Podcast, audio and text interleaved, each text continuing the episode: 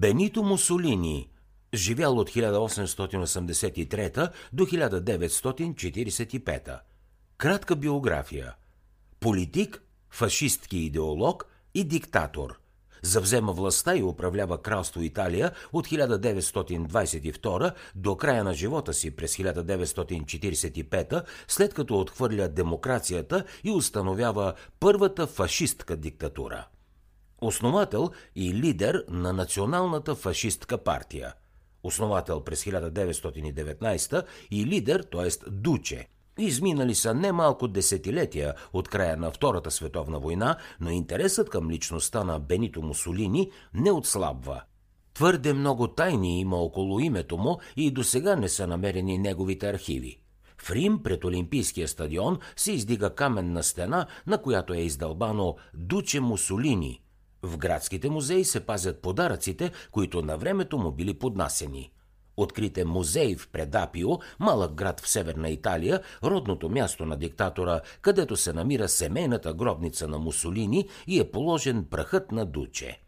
Гробницата се охранява. Там ежегодно пристигат на посещение десетки хиляди туристи. Мусолини се родил на 29 юли 1883 в малкото селце Довия в провинция Форли на областта Емилия Романия.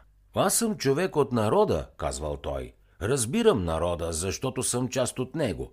Дядо му бил фермер, баща му ковач и собственик на вършачка, а майка му учителка. Освен Бенито, семейството имало и по-малък син, имали също и дъщеря. Баща му обаче повече се интересувал от политическите дискусии, отколкото от работата. Той пишел статии в различни социалистически списания, участвал в работата на местното отделение на Интернационала и дори лежал в затвора заради убежденията си.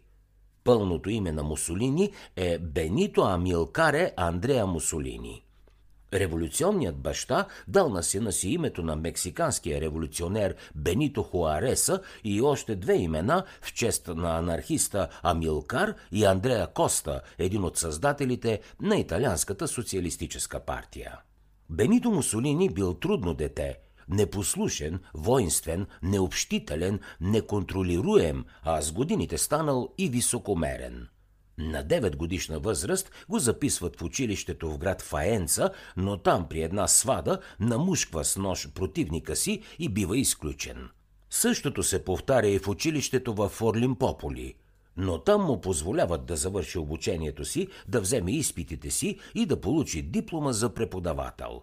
В онова време в него се проявява страстта му към декламации – той обича, изправен на хълма, да декламира с цяло гърло лирични и патриотични стихове.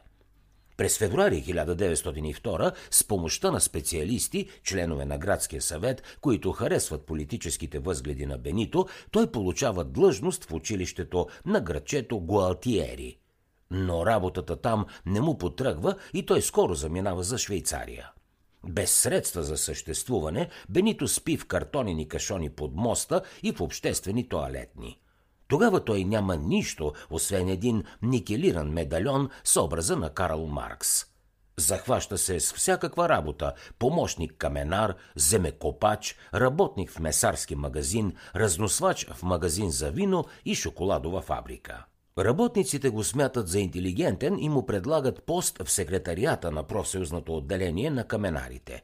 Там Бенито отговарял за пропагандата. Освен това припечелвал допълнително с уроци по италиански и писане на статии, в които излагал особената форма на анархичния социализъм. Статиите били написани в духа на антиклерикализма и изпълнени с извратено чувство за социална справедливост – в тях кипяла злобна враждебност към онези хора и класи, към които Бенито изпитвал лична неприязан. Той започнал много и безсистемно да чете Ласал, Каутски, Кропоткин, Маркс, Шопенхауер, Ницше, Штирнер, Прудон, Кант, Спиноза, Хегел. Най-много му допадали възгледите на френския революционер Огюст Бланки и руския антихрист княз Кропоткин. За да чуете още резюмета на световни бестселери, свалете си приложението Бързи книги безплатно още сега.